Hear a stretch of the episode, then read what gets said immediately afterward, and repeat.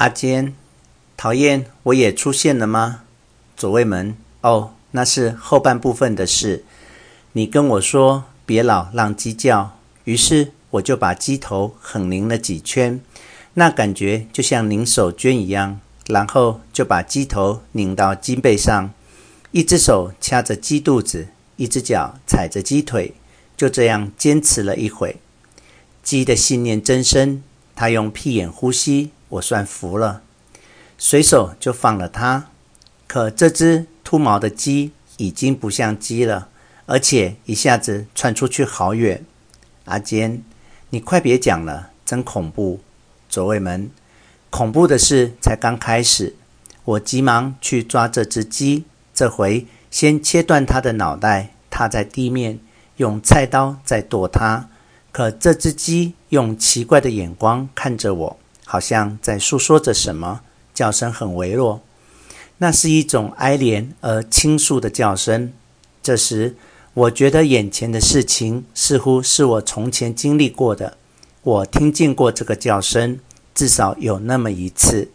现在，一个我已遗忘许久的光景，那么不可思议，却又那么清晰的在我的记忆中苏醒过来。很久很久以前，在一座大山里，我拔出一把腰刀，逼过一个女人。那女人如泣如诉地哀哀啼哭。我想起来了，那就是她的哭声。现在报应终于来了。屠杀者手里的菜刀似乎要放下，但并没有真正放下。就在此刻，我难受地出了声，醒了。阿坚，这梦多么恐怖啊！身子发颤。左卫门，这是前世的罪恶光景。我想起它，才有这种恐怖。越是恐怖，记得越清晰。啊，那就是地狱。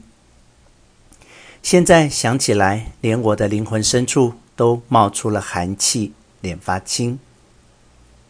阿坚，今天晚上也不知为什么，总觉得奇怪。我上了床，却一点也睡不着，所以就想了许多许多的事。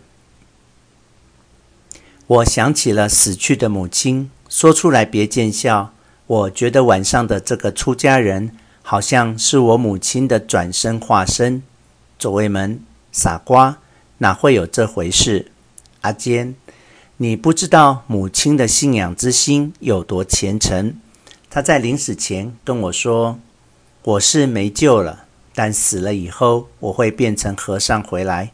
你记住啊，到时候我还要到大门口来巡礼呀。这是真事。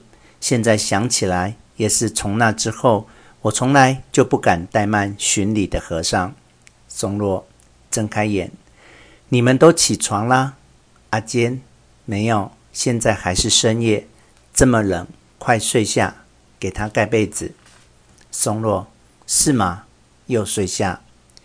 两人沉默，外面传过一阵风声。左卫门，晚上那些出家人在干什么呢？阿坚，可能在雪里迷路了吧。左卫门，我还是惦记啊，可昨天喝酒喝醉。我太过分了，若有所思。阿坚，你还用拐杖打了人家和尚，左卫门真是干坏事了。阿坚，连我在旁边看着都觉得你干的一点也不光彩。不仅仅是打人，还有你平时的那种嘲讽、夸耀、别扭的无情态度。左卫门，我也觉得如此，但晚上也不知道怎么回事。脾气很怪，阿坚，那个和尚看起来是一个好人，心平气和，态度也很谦虚。我想叫他们住下，可你听不进去。